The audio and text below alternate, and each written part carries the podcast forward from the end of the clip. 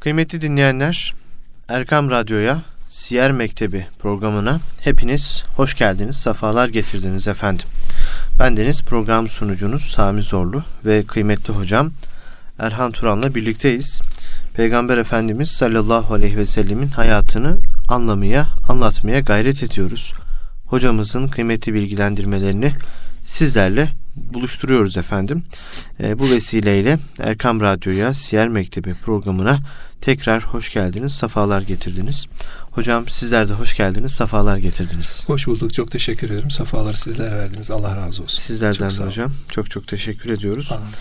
Hocam geçtiğimiz hafta e, ikinci akabe beyatının biraz sonlarına gelmiştik. Evet. Peygamber Efendimiz sallallahu aleyhi ve sellemin burada 75 ikinci kişiyle, evet. İkinci e, gelen gruba da bir birkaç maddesi vardı. Onlarda kalmıştık. Evet, birinci, birinci akabeye ilave, akabe, akabeye evet. ilave olarak Peygamber Efendimiz sallallahu aleyhi ve sellem birkaç madde daha ekleyecekti. Hemen birinci akabe deki maddeler neydi? Arzu ederseniz hemen onları bir hatırlayalım. Peygamber Efendimiz işte Allah'a hiçbir şekilde şirk koşulmayacak, Hı. hırsızlık yapılmayacak, zinaya yaklaşılmayacak, kız çocuklarını diri diri gömmeyeceklerini ve kimseye iftira etmeyeceklerini ve sonunda da bu maddelerin hepsini toparlayıcı bir madde belki de bu. Allah'a ve peygamberine itaatten ayrılmayacaksınız şeklinde altı maddelik bir onlara sözleşme sunmuştu. Evet. Bu maddelere ek olarak da ikinci kez gelen bu gruba Peygamber Efendimiz bir üç madde daha ekleyecek. Evet. Tam da burada kalmıştık hocam. Evet. Buradan devam edebiliriz. Buyurun. İnşallah. Euzu billahi mineşşeytanirracim. Bismillahirrahmanirrahim. Elhamdülillahi Rabbil alemin. Ve salatu ve selamu ala Resulina Muhammed ve ala alihi ve ashabihi ecmain. Ve ba'd. Şimdi biz geçtiğimiz derste beyatleri konuşurken üç akabeden bahsettik. Bunlardan birincisi görüşme idi. Altı kişilik bir grup ile olan görüşmeydi. İkincisi de 12 kişiyle gelinip tekrar bir görüşme yapılacaktı. Yalnız burada bir fark vardı. Efendimiz onlardan akit aldı, ahd aldı. Yani onlara e, beyat, sözleşme diye günümüzde ifade edilen e, maddeler sunmuştu. Biraz önce sizin de beyan ettiğiniz maddeler. Ve akab sonrasında da onlar e, tekrar memleketlerine dönmüşlerdi. Hı hı. İkinci defa bu, bu sefer gelişlerinde beyat için gelişlerinde yani üçüncü gelişleri olmuş olacaktı Medine'den bu grubun. Onlar bu sefer 75 kişi geleceklerdi. Bu 75 kişi Efendimizin kendisiyle Akabe denilen yerde görüşmeyi sağladıktan sonra Efendimiz Aleyhisselatü Vesselam biraz önce sayılan o 5 mad 6 maddenin üzerine 3 madde daha hı hı. ilave buyurdular. Bunların başında emir komuta, emir kumanda kimde olursa olsun müminler içerisinde ona muhalefet edilmeyecekti. Hmm. Aslında artık Efendimiz Aleyhisselatü Vesselam sanki bir işaret buyuruyor. Bundan sonra orada bir yönetim, e, bir temsil oluşacak, bir güç kazanılacak. Çünkü Resulullah Aleyhisselatü Vesselam tek başına orada olmayacak. İşte fetihler olacak, fütühat olacak, işte bazı vilayetler ele geçirilecek. Buralara valiler tayin edilecek. Oralara yöneticiler gönderilecek. Hı hı. Buralara askerler gidecek. Ordu gidecek. Bu orduya komuta edecek insanlar olacak. İnsanların emir komutasına kimse itiraz etmeyecek. Hatırlarsınız Efendimiz Aleyhisselatü Vesselam'ın hemen Darbakaya irtihal eylediğinde yani e, günümüz ifadesiyle vefat ettiğinde Efendimiz Aleyhisselatü Vesselam Üsame'yi ordu komutanı yapmıştı. Yani bir e, Üsame bin Zeyd, Zeyd'in oğluydu. Zeyd de köleydi. Köle tabakasından birisiydi. O ordunun arkasında Hazreti Ebu Bekirler vardı, Hazreti Ömerler vardı. Sahabenin büyükleri, ileri gelenleri vardı. Ama ordu komutanıydı. 19-20 yaşlarında bir delikanlıydı. Efendimiz Darbeka'ya irtihal eyledikten sonra Hazreti Ömer Efendimiz Hazreti Ebu Bekir halife olunca hani onun görevini istersen değiştirebilirsin teklifinde bulunmuştu.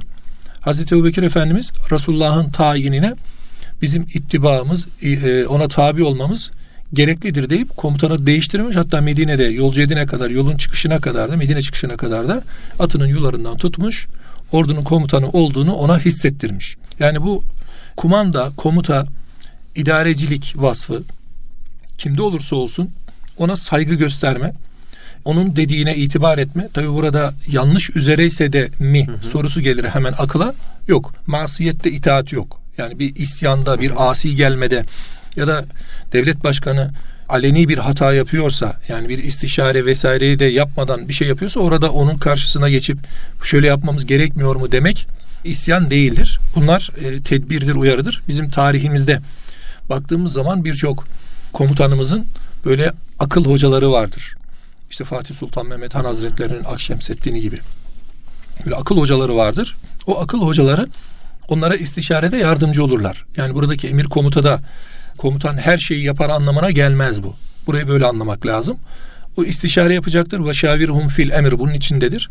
Feize azemte. İstişarenin neticesinde olaya azmedecektir. Fetevekkel Allah. Sonra da Allah'a tevekkül edecektir.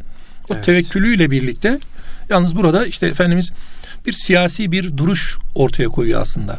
Bir ekonomik bir duruş ortaya koyuyor. Çünkü toplumun idaresini, ordunun idaresini, iradesini kullanarak temsil edecek olan o komutanın, o idarecinin sözlerine de biraz e, kulak kabartmak gerekiyor. Artık kararda verildikten sonra o ne derse ona ittiba etmek gerekiyor. Evet. Önemli bir madde. Ee, ulul emre itaat vaciptir diye hatta evet. bir şey var değil mi evet, hocam? Bir, bir, bir ifade var. var ifade Tabii, var. Kayda bu önemlidir. Evet. Çünkü ulul emir ayeti kerimede geçer zaten. Evet. Yani ulul emri minkum içinizden gelen emir sahiplerine atiyullah ve atiyur rasul ve ulul emri minkum. Allah, Rasul ve ulul emir. Hı hı. Yani işlerimizde bizim yapılması gereken hallerimizde bu en büyükten en küçüğe her neyse. Yani bu bir devletin başında reis olmak da böyledir, idareci olmak da böyledir. Ya da bir kurumun başında yönetici olmak da böyledir. Onlar ulul emirdir. Yani o işin sahibidir. O zaman o sahibe itaat etmek gerekiyor. Burası evet. mühim. Ee, tabi burada hem askeri anlamda hem siyasi anlamda hem ekonomik anlamda bir duruş. Bu önemli bir madde. Sonrasında hatırlarsınız bir önceki konuda vardı bu Musab bin Umeyr. Oraya gönderilmişti Efendimiz Aleyhisselatü Vesselam tarafından Abdullah İbn Ümmi Mektum'la birlikte. Evet. Şimdi onlara itaat edecekler. Orada sadece yani bu iki şahıs idareci olmayacak. E, büyümeler başlayınca başlara birileri yönetici olarak konulacak. Burası mühim. Hı hı. Bir ikinci madde e, Allah yolunda olmaktan dolayı, yürümekten dolayı müşrikler ve diğer münkirler tarafından ayıplanmalardan korkmamak gerekiyor. Çünkü bu olası bir şey. Ya bir bir e, insan Müslümansa İslam'ının dininin getirilerini, gereklerini yerine getirmeye çalışıyorsa, sekülerleşmediyse, yani dünyevileşmediyse hı hı. ya da dünyayı ahiretine, ahiretini de dünyaya değdirmeden yaşamaya çalışıyorsa, yani dünyada hayatını yaşayıp ben ahiretimde de şunları yaşarım havasını yaşıyorsa, şöyle ayıralım daha net olsun. Yani bir adam hem namaz kılıp hem kumar oynuyorsa orada bir sıkıntı var demektir. Hmm. Ya namaz inne salate tenha anil fahşa buyuruluyor. Fuhşiyattan alıkoymuyordur ya da kumar alıkoyuyordur. Yani bunlar farklı farklı değerlendirilir. Tabi bu dünyanın gidişatına uymakla alakalı bir şey. Şimdi bu Resulullah Aleyhisselatü Vesselam döneminde de böyleydi. Hazreti Adem'den Hazreti Peygamber'e gelen peygamberler silsilesine baktığımızda da böyleydi. Günümüzde de böyle. Teslim olmak, İslam olmak, iman etmek gerçekten çok zor. Çok kolay hadiseler ama e, neticeleri çok zor. Ne işte okuduk Mekke Mekke e, dönemini okuduk. Hı hı. E, bir sonraki derste inşallah tahlilini de yapacağız Mekke döneminde neler oldu? İşkenceler. Hı hı. Ne oluyor? İşte bizi ayıplayacaklar, küçük görecekler. E, günümüzde de yaşıyoruz bunu. İşte namaz kılıyorsanız size bir şey deniliyor. Yovaz deniliyor, gerici deniliyor, örümcek kafalı deniliyor, dik bilmem ne deniliyor vesaire. İşte ne bidonluğumuz kalıyor ne başka bir halimiz kalıyor. E, ayıplamalar yani nefsi nefse dokunmalar. Hı hı. Burayı genelde böyle özetleyebiliriz. Nefse dokunmalar. Başladıkça bu sefer biz kendimizi ve entumul alevne in kuntum mümininden uzaklaştırıveriyoruz. Yani hocam? İman ediyorsanız üstünsünüz. üstünsünüz. Eyvallah. Orada kişinin kibirden bahsetmiyorum hafazan Allah. Yani burada kibiri kastederek söylemiyorum ama biz onlar bakımından yani iman etmeyen zümre bakımından ya da imanı kalplerine yedirmemiş olan zümre bakımından tenkir edildiğimizde ya da bir e, alaya alındığımızda bizimle e, istihzalar başladığında aslında alçalmaktan küçülmekten ziyade burada büyümemiz gerekiyor. Hani vardır ya hacca gidenler biliyorlar işte hervele yapılır böyle hmm. e, göğüs gerilerek böyle yürünür. Neden yapılıyor bu? Siz şimdi Mekke'den şey Medine'den Mekke'ye gelmişsiniz. Bir zorlu yolculuk geçirmişsiniz. Hmm. Üzerinizde bir bitap hali 400-430 kilometrelik yol. Bir bitaplık var yani düşüyorsunuz. İşte o yorgunluk müşrikler siz tavaf esnasına geldiğinizi sizi bir yerlerden takip ediyorlar. Ne yapıyor müşrik? Bakıyor bunun gücü nasıl? Bunun kuvveti nasıl? Orada Efendimiz Aleyhisselatü Vesselam şöyle yürüyün deyip efelendiriyor onları. Hmm. Ve sahabi böyle yürüyerek oradan geçiyor. Yani bu kibir değil. Bu olması gereken. Buna aslında vakar deniyor. İslam'ın vakarını, Müslümanlığın vakurluğunu hı hı. E, bizim burada temsil etmek vazifemiz var. O yüzden e, burada ayıplanmalar olacak mutlaka. Efendimiz Aleyhisselatü Vesselam bunu bildiği için müşrikler ve diğer münkirler. Çünkü başkalarıyla da karşılaşacaksınız. Onlar da bizi küçümseyecekler. Evet. O zaman uyanık olmak gerekiyor. Hocam bunu biraz açsak e, hem e, dinleyicilerimizden de biraz bu madde için müsaade istesek. Yani biz bu özgüveni kazanamadık. Evet. Bir Müslüman olarak evet. E, bizden olmayan biriyle karşılaştığımızda evet. maalesef böyle kendimizi ona benzetmeye çalışıveriyoruz. Evet. Ya bak ben de senden gibiyim der gibi evet. oluyoruz. Bunu nasıl kazanacağız? Yani inanıyorsanız üstünsünüz. Evet. Ayetini nasıl yaşantımıza alacağız hocam? Şimdi e, aslında bu ayrı bir e, konu. Çok önemli de bir konu. Ama kısaca bunu e, Bakara suresinde hemen başlangıçta e, Elif la mim'den sonra zelikel kitabu la raybe fi. İşte bu kitapta hiçbir şüphe yok. Huden hidayet kitabı rehberi bu. Kim için? Lil muttakin. İşte oradaki muttaki olma parantezi. Hı. Muttaki takva sahibi. Evet. Yani kalbini böyle günahlardan tasfiye etmiş, haramlardan tasfiye etmiş, dünyanın haram hallerinden uzaklaştırmış, kalbini dünyaya, dünyayı da kalbine e, bağlamamış olmayı gerektiriyor. Hmm. Ve sonrasında tabi bunun da tam aksi ne yapacak? O işte kalbi tasfiye ettikten sonra, o safileştirdikten sonra, bunları kalpten attıktan sonra elbette ki dünyada kazancı olacak, zenginliği olacak, malı mülkü olacak, parası pul olacak vesaire. Ama bunlar kalbinde bağlı olmayacak. Kalbine yön vermeyecek. Ardından tabi önce ibadetlerle, akaidle öncesinde tabii ki, sonra ibadetlerle bunu güçlendirecek, kuvvetli kılacak. Allah ve Resulünü e, anlattıklarıyla örnek alacak. Hayatını e, bu noktada yürütmeye başlayınca o zaten azimdir. O azimliğini, azametini bize kazandıracaktır. Yani bugün gerçekten bir insan iman ediyorsa in kuntum bu demek zaten. İn eğer demek. Yani siz gerçekten olursanız iman etmiş olursanız o zaman imanın taklidi olmaktan tahkiki olmaya geçmesi gerekiyor. Evet. Taklit dediğimiz işte anne babamızdan gördüğümüz üzere e, toplumun bize verdiği kadarıyla ne gördüysek hı hı. Ayet-i kerimede işte neye iman ettikleri sorulduğu zaman atalarımızı üzerine bulduğumuz dine iman ederiz. İşte Salih Aleyhisselam'ın kavminden bahsedilirken. Orada çok güzel bir ifade vardır. Ataları yanlış yoldaysa. Hmm. Şimdi biz hafızan Allah tabi bu teşbihtir sadece. Yani bir benzetme yapıyorum burada. Bize sorulduğu zaman öğrendiğimiz, Kur'an ve sünnetten elde ettiğimiz, işte ulemadan bellediğimiz, aldığımız ilimle ya da bilgiyle, imanla o kuvvetle cevap vermiyoruz. Öğrendiğimizden ziyade takliden aldıklarımız, gördüklerimiz, bize verilenlerle yani kulaklarımıza ne kadar su kaçırıldıysa o kadarıyla hı hı. cevaplar vermeye çalışıyoruz. O yüzden iman taklitte kalıyor. Burada imanın bir kere tahkika girmesi gerekiyor. Hakikatini anlamaya çalışmak gerekiyor. Gayret gerekiyor. İbadetlerin huşuyla yapılması gerekiyor. Bunun en başında da helal lokma var. Tabi hmm. kalbi burada bir tezyin etmek gerekiyor. Tasfiye etmek gerekiyor. Helal lokmayla, Kur'an okuyarak, zikirle, sadıklarla beraber olarak onları e, hayata bir tatbikat gerekiyor. İman ettiğinin farkındalığını yaşadıktan sonra karşındakinin kendisini küçük görmesi, zillete düşürmesi ya da zelil olmasını sağlamaya çalışması, onu hor hakir görmesini çok fazla umursamaz. Bizdeki e, maalesef kendimizde bu bir kültür haline gelmeyince karşıdaki kültür baskınlaşıyor. Evet. Baskın kültürler sosyolojik bir hadisedir. Tabii burada sosyoloji okuyan ve sosyolojide çalışmış olan e, hocalarımız daha iyi bilirler bunu. Bir kültürlenme vardır, bir de kültürleşme vardır. Kültürlenme dediğimiz hadise e, herhangi bir kültürden kendi kültürümüz içerisinde faydalı gördüğümüz bize yararı olacak olan şeylerin alıp değerlendirilmesi halidir. Hı hı. Ama siz burada üstün kültür olarak onu yönetirsiniz, yöneten olursunuz. Bir de kültürleşme vardır. Kendi kültürünüzü terk edersiniz. Kendinizi o kültüre empoze eder, oraya sıkıştırır, onlar gibi olmaya başlarsınız. Buradaki mesele bizim kendimize ait olan değerleri gerçekten değer bilip, kıymetli bilip sahip çıkmamızla alakalı bir şey. Evet. Bu sefer avam ağzıyla yani halk ağzında çok dolaşan gençlerin de kullandığı ifade ezik diyorlar.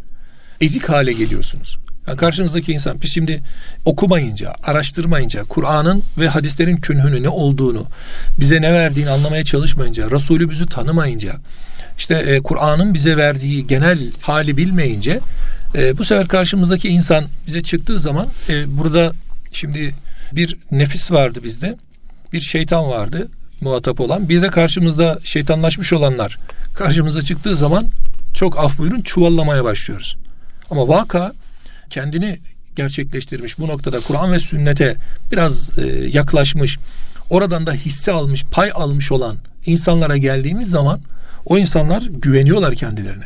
İşte biz 90'ların İmam Hatip nesliyiz. Yani ben 86-87'de İmam Hatip'e başladım. Kur'an kursunu bitirdikten sonra başladığımda tabii biz serbest piyasadaydık da aynı zamanda çalışıyorduk da. Bizim yapmış olduğumuz işler neticesiyle de e, muhatap olduğumuz kesim daha çok sizin kastettiğiniz o kesim oluyordu. Çünkü bizim e, yaptığımız iş dekorasyondu. Dekorasyonu da onlar daha çok kabul edip biraz da maddi güçleri yettiği için onlar daha çok kullanıyorlardı. Şimdi herkes de var bu. Ama bizimle karşılaştıkları zaman lise mezunuyuz dediğimiz zaman, İmam Hatip mezunuyuz dediğimiz zaman, şimdi lise mezunu dediğiniz zaman bir duruyordu. İmam Hatip mezunu dediğiniz zaman bir durmuyor. Bin saldırıyordu. Bunlar başlıyordu. Hadi bakalım madem hocasın söyle bakalım deyip sizi imtihana tabi tutmaya çalışıyorlardı. Yanlış hatırlamıyorsam Hazreti Ali Efendimiz'e ait bir söz var.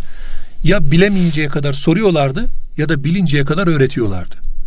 Hazreti Ali Efendimiz öyle diyor. Ya bilinceye kadar öğretirler ya bilemeyinceye kadar sorarlar. Böyle bir tavırla karşılaşıyorduk. O zamanlar şunu fark etmişti e, fakir biz orada şöyle bir e, farkındalığım olmuştu. Dedim ki biz neden ekstra yani okumalar yani farkındalığı sağlayacak farklı işler yapmıyoruz'a girmiştim. O zaman ciddi okumalara başlamıştım. Dedim ki yani e, biz e, yetişmiyoruz. Yetişmediğimiz zaman karşımızdaki insanlar bizi bizden iyi tanıyor. Bizim yani Anadolu ifadesiyle yumuşak karnımızı biliyor ve oralara basıyor. Nasırlarımızı biliyor ve devamlı oralara çöküyor. Biz de buralardan uzak kaldığımız için şimdi toplumumuz maalesef okumayı sevmiyor. Yani araştırmayı sevmiyor. Bugün daha çok görsel bizim insanımız ve işitsel. Yani şey ifadesiyle, e, pedagoji ifadesiyle. Yani ya görerek öğreniyor ya da duyarak öğreniyor. Tabii bu bizim ilk dönem e, hadis ilimlerine baktığımızda duyma ve görme işin içerisinde aktif olarak var. Evet. Ama günümüzde bu bir tembellik vasıtası. Bu eğitim vasıtasıydı. Şimdi tembellik vasıtası.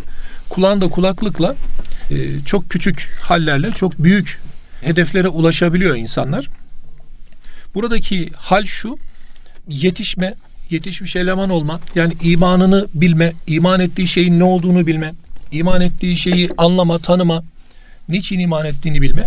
Öğrenildikten sonra bu karşımızdaki bize muhalif olan ya da bizi sevmeyen, bize tavır almış olan topluluğa karşı bir güç kazandır. İşte in kuntum müminin o iman etme Hı. hali acizane sanki böyle bir büyük bir geniş bir çerçeveyi içine alıyor. Bizde evet. maalesef böyle bir tembellik oturmuş üzerimizde. Bu bir de alışkanlık yaptı bizde. Yani birilerinin bizi küçük görmesi, birilerinin bizi aşağılaması, birilerinin bize e, hor hakir bakması rahatsız da etmiyor artık. Ama buradaki e, korkmamaktan kasıt o değil. Yani Hazreti Peygamber'in e, ayıplandan korkmamak, ayıplamak, ayıplanmaktan korkmamaktan kastı bu e, hallere aman canım ne yaparsa yapsın ben işime bakarım hali değil aslında. Evet. Yani bizim onlarla bir mücadelemiz olacak. Onlarla bir alışverişimiz olacak. Bu alışverişte iman etmişliğimiz onlar tarafından küçümsenecek. Biz buna iman edecek, ederek harekete geçeceğiz, öne öne çıkaracağız. Eyvallah. Buradaki takva, iman, iman kuvveti, öğrendiklerimizi hayata tatbik etme, önce sevme e, bizi herhalde biraz daha e, bu konuda rahatlatacak gibi geliyor. Evet. Hocam Mehmet Akif Ersoy'un dediği gibi Mehmet Akif Ersoy'undur yanlış hatırlamıyorsam biz yaşadığımız gibi inandığımız için evet. e, problem yaşıyoruz. Aslında inandığımız gibi yaşasak problem kalkacak hocam değil mi? Şiirinde ya, de diyor ya evet. Mehmet Akif Ersoy zulmü alkışlayamam, zalimi asla sevemem, gelenin keyfi için geçmişe kalkıp sövemem, biri ecdadıma saldırdı mı hatta boğarım, boğamazsam da hiç olmazsa yanımdan kovarım diye. Yani biz leküm dinüküm veliye din yaşayama, yaşayamıyoruz. Diyemiyoruz değil mi hocam? Çünkü Yani. lekum onlara ait olan bir şey. Dinukum veli yediğin kısmı, veli yediğin kısmı bize ait olan tarafı.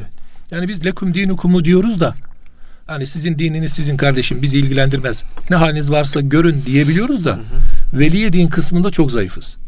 Yani Evet. bizim dinimiz de bize. Yani şimdi biz onlara sizin dininiz sizin deyip tamam elimizin tersiyle bir kenara bıraktık. Ama veli yediğin kısmında var mıyız? Yani biz kendi dinimize sahip çıkıyor muyuz? Kendi dinimizin gereklerini yerine getiriyor muyuz? Çok basitinden yani bir örnek verelim. Toplumda çok kanayan yaradır bence bu. Bunun üzerine gitmek lazım. Bakın aile üzerine kurulan tezgahlar. Evet. Aile baltalanıyor, yıkılmaya çalışılıyor. Tesettür üzerine oynanan oyunlar. Moda denilen e, şeyin adı altında e, biz tesettürü yedirdik. Yani öyle bir hale geldi ki tesettürün adı değişti. Yakışıyor mu? Tesettür oluyor mu değil. Yakışıyor mu sorusu soruluyor artık. Yani tesettür olsun önce sonra yakışsın. Yok önce yakışıyor mu? Tesettür oluyor mu denmiyor artık. Öyle bir hale gelindi. Kapatıyor mu demiyor. He, kapatıyor mu demiyor. Yakışıyor mu? Yani bu bizim kendi değerlerimize, kendi iman ve İslam'ımıza sahip çıkmamaklığımızın neticesi. Evet. Kültürümüze de sahip çıkmıyoruz hocam. Yani çok belki bu konumuzun dışına çıkmış olduk ama bir parantez açmış olduk. Hemen birkaç cümleyle de toparlamış olalım. Yani sadece dinimiz hususunda da değil, ecdadımıza da sahip çıkamıyoruz. İşte az önceki şiirde Evet. yani Mehmet Akif Ersoy'un da değinmek istediği o. Yani sadece İslami değerler de değil, Osmanlı medeniyetinin, kültürümüzün getirmiş olduğu birçok güzelliği de Hı. ya bunları yapmışız zamanında ama işte ya çok da iyi değilmiş bunlar falan demeye getiriyoruz bazı Evet, mevzuları. Ee, ecdadımız yaptıysa biz arkasındayız diyemiyoruz bazı şeylerde. Bu da büyük bir problem. Taviz vermiş oluyoruz yani. Hocam aslında bunlar birbirinin tamamlayıcısı. Yani biz e, geçmişimizi silerek sanki babamızı inkar etmiş gibi bir hal taşıyoruz aslında.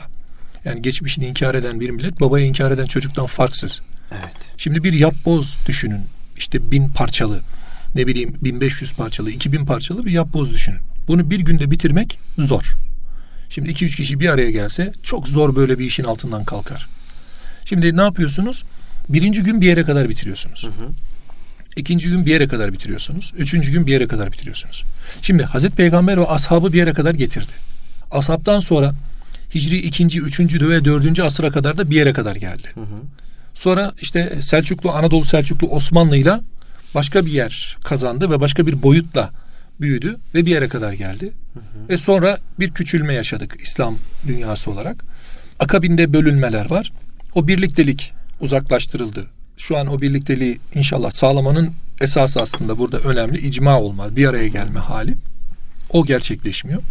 Tabii biz bu olanlarla tabii çok onlar üzerinde böyle met ederek onların yapmış olduğu şahanelerle kalıp e, yaşamayı da aslında e, bırakmamız lazım. Şimdi biz ifrat ve tefrit yaşıyoruz bu noktada. Ya bir zümre var tamamen silip atıyor.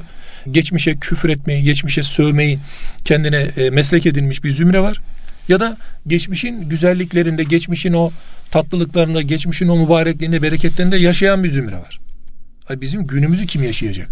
Bugünü kim yaşayacak? Evet. Yani ya e, geçmişin e, anasını ağlattık bir kenara bıraktık ya da geçmişin e, çok büyük övgülerle baş tacı yaptık ama oradan buraya bir şey taşımadık. Evet. Orada kaldık. Orada kaldık. Yani işte bizim e, bütün problemimiz bu. Allah Resulü Aleyhisselatü Vesselam dönemi asr-ı saadet. E, ne oldu da orası asr-ı saadet oldu? Buralara girmek gerekiyor. Acizane e, bu derslerde hedefimiz o aslında. Evet. Yani oralara girmek gerekiyor. Yoksa ayıplanmaktan korkmamak, istizadan korkmamak. İşte o zamanın ashabı bu ayıplanmadan, bu istizadan korkmadı. Hı hı. Sahip çıktı. İmanın kuvvetine iman etti. Ve bu haliyle hala günümüzde konuşulan Musab bin Umeyr'ler var. Ya. Hala günümüzde konuşulan belki günümüzde yarım bile demeyecekleri engelli diye isimlendirdikleri Abdullah bin Ümmü Mektum var. Ya. Belki siyahidir bu adam hiçbir işe yaramaz köledir deyip bugün geçtiğimiz asırların ne bileyim Amerika'sında Avrupa'sında insan statüsüne bile konmayan bir Bilal-i Habeşi derili insanlar var.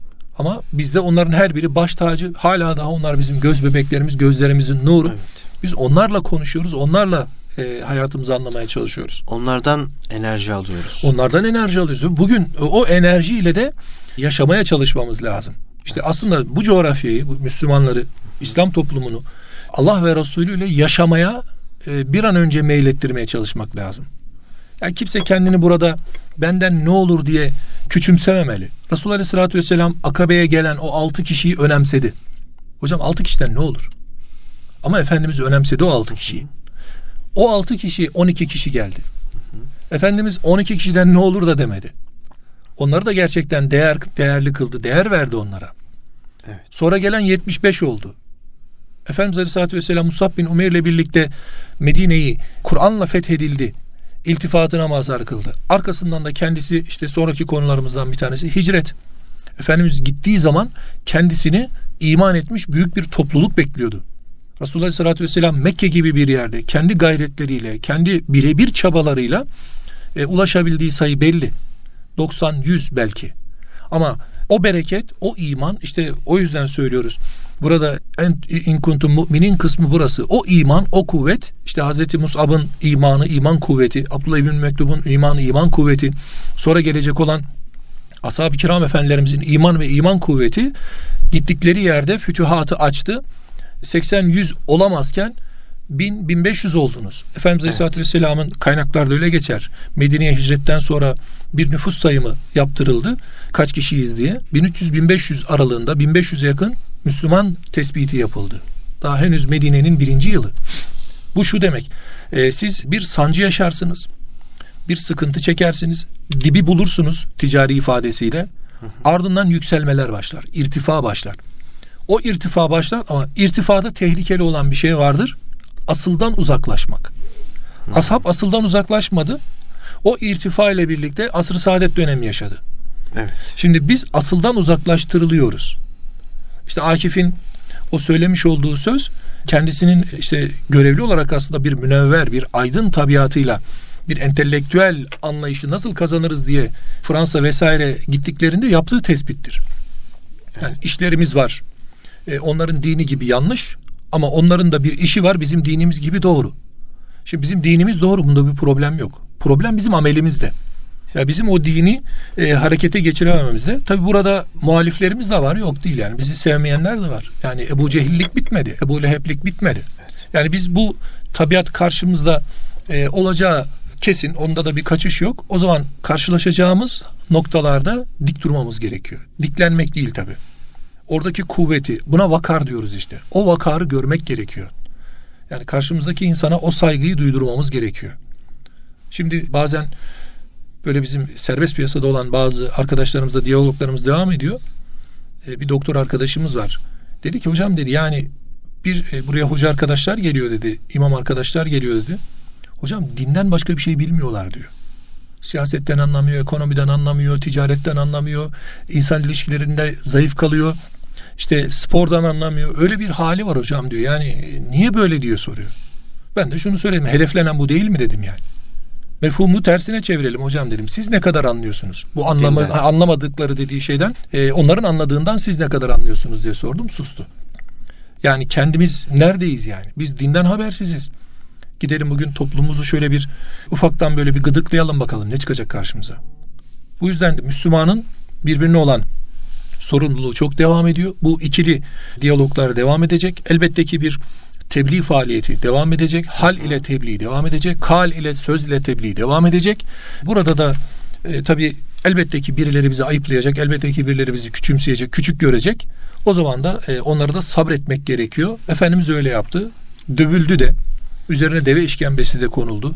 Eziyetlerin yani biri bitti bini geldi. Böyle bir hal yaşadı. Çocuğundan çoluğundan çocuğundan eziyetler işkenceler gördü. Çok küçük yaşlarda bebelerini kaybetti. Kendi elleriyle defnetti. Yani çilenin en alasını Resulullah Aleyhisselatü Vesselam çekti. Taşlandı Taif'te geriye gece kaçmış gibi geri döndü.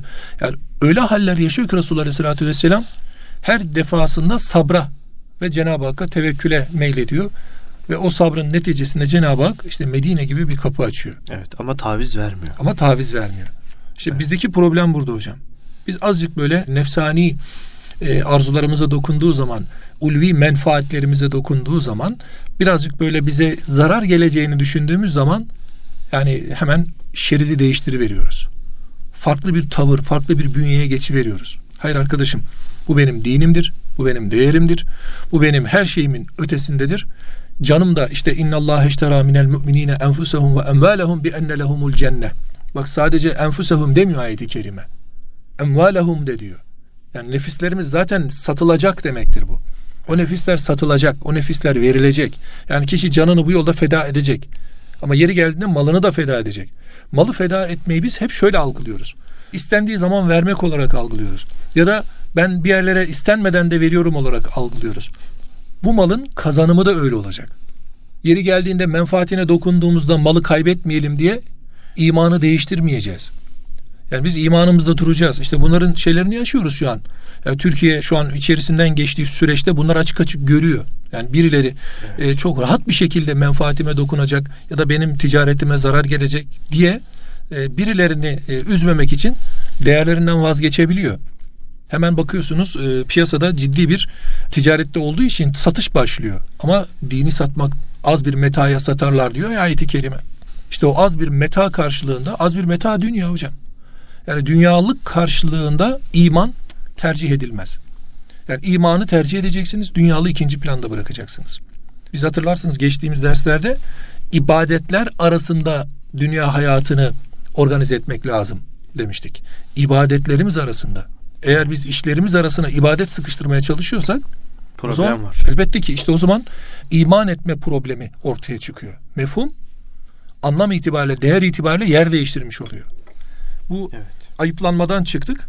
Aslında biz üçüncü maddeyi de cevaplamış olduk bu sorduğunuz evet. soruyla hocam. Çünkü Hı. orada diyor ki refahta ve sıkıntıda, sevinçte ve üzüntüde Allah Resulüne itaat. Evet. Allah ve Resulüne itaat hatta onu kendi nefsinden üstün tutma ona da hiçbir surette karşı gelmeme. Evet. Biraz önce söylediğimiz hal bu aslında. Atiyullaha ve atiyur Resul ve ulul emri minkumun. Özeti bu üç maddeyle gelen o 75 kişilik ekibe hı hı. ilave olundu ve Efendimiz Aleyhisselatü Vesselam onları artık bu haliyle göndermiş oldu.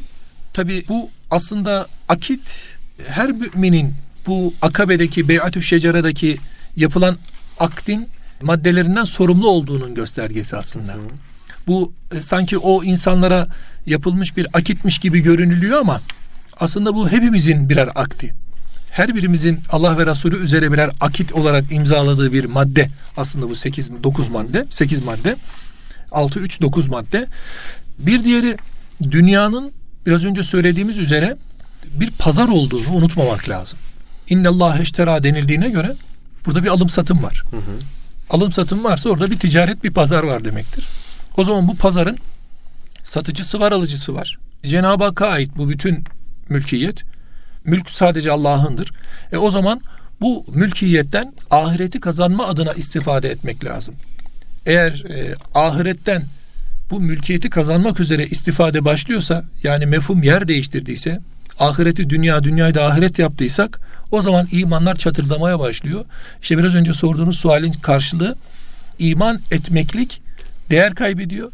Bu sefer çok az bir tahkir, çok az bir alay, çok az bir istiz, istiza da olsa biz dayak yemedik iman ettik diye. İşkencelere de uğramadık iman ettik diye. Tabii uğrayanlarımız oldu büyüklerimizden, tanıdıklarımızdan. Hı hı. Bu bedeli ödeyenler oldu. Elhamdülillah öyle bir ortam da yok. O zaman imana sahip etme cesaretini göstermeme diye bir lüksümüz yok. Burası çok önemli. Bundan dolayı bu karlı alışverişe hocam kalple iştirak gerekiyor. Elbette çok ki güzel. iştirak olacak çünkü buradaki ifade müminlere olan bir ifade. İnne Allah iştera minel müminine. İman etme şartı var buradaki satışta alışta. O zaman kalbi bir iştirak gerekiyor. Kalbi bir bağlılık gerekiyor. Onu kim yaptı? İşte Musab bin Umeyr yaptı. Gitti tebliğ oldu. Tebliğ yapmaya gitti. Tebliğci oldu. Şahsiyetli davrandı. Fedakarlıklar yaptı. O muhabbetin karşılığında Hazreti Peygamber'in iltifatlarına da mazhar oldu. Her şeyden ötesi üzerlerine bu e, bu grubun, gelen grubun ayet nazil oldu. Eyvallah. İnşallah biz bu aktin maddelerine sahip çıkarsak, her iki akitte beyan edilen o dokuz maddeye sahip çıkarsak, inşallah bu innallah iştera minel müminine enfüsehum'a da dahil olma şerefine nail oluruz diye düşünüyorum. Allah razı olsun hocam. İnşallah. Hocam. Tabii bu dokuz madde bize de evet. söylenen. Bize de söylenen madde. Maddeler. Sadece o dönemin e, ifadeleri değil hocam. Hocam çok teşekkür ediyoruz. Allah Bitirdik razı olsun. hocam biz diğer dersi? Bugünkü programımızın sonuna geldik. Sübhanallah. Hayır olsun ee, inşallah. Önümüzdeki ders inşallah Mekke devrinin biraz tahlilini yapalım müsaadenizle. İnşallah. Estağfurullah. Tabii şunu da bildirmiş olalım. Biz zaman zaman hatırlatıyoruz bu dersimizi Erkam yayınlarından muhterem Osman Nuri Topbaş hocamızın e, kaleme almış olduğu iki ciltlik kitabını takip ederek gidiyoruz. Birinci cildi bitirdik gibiyiz hocam. İnşallah. E, elhamdülillah.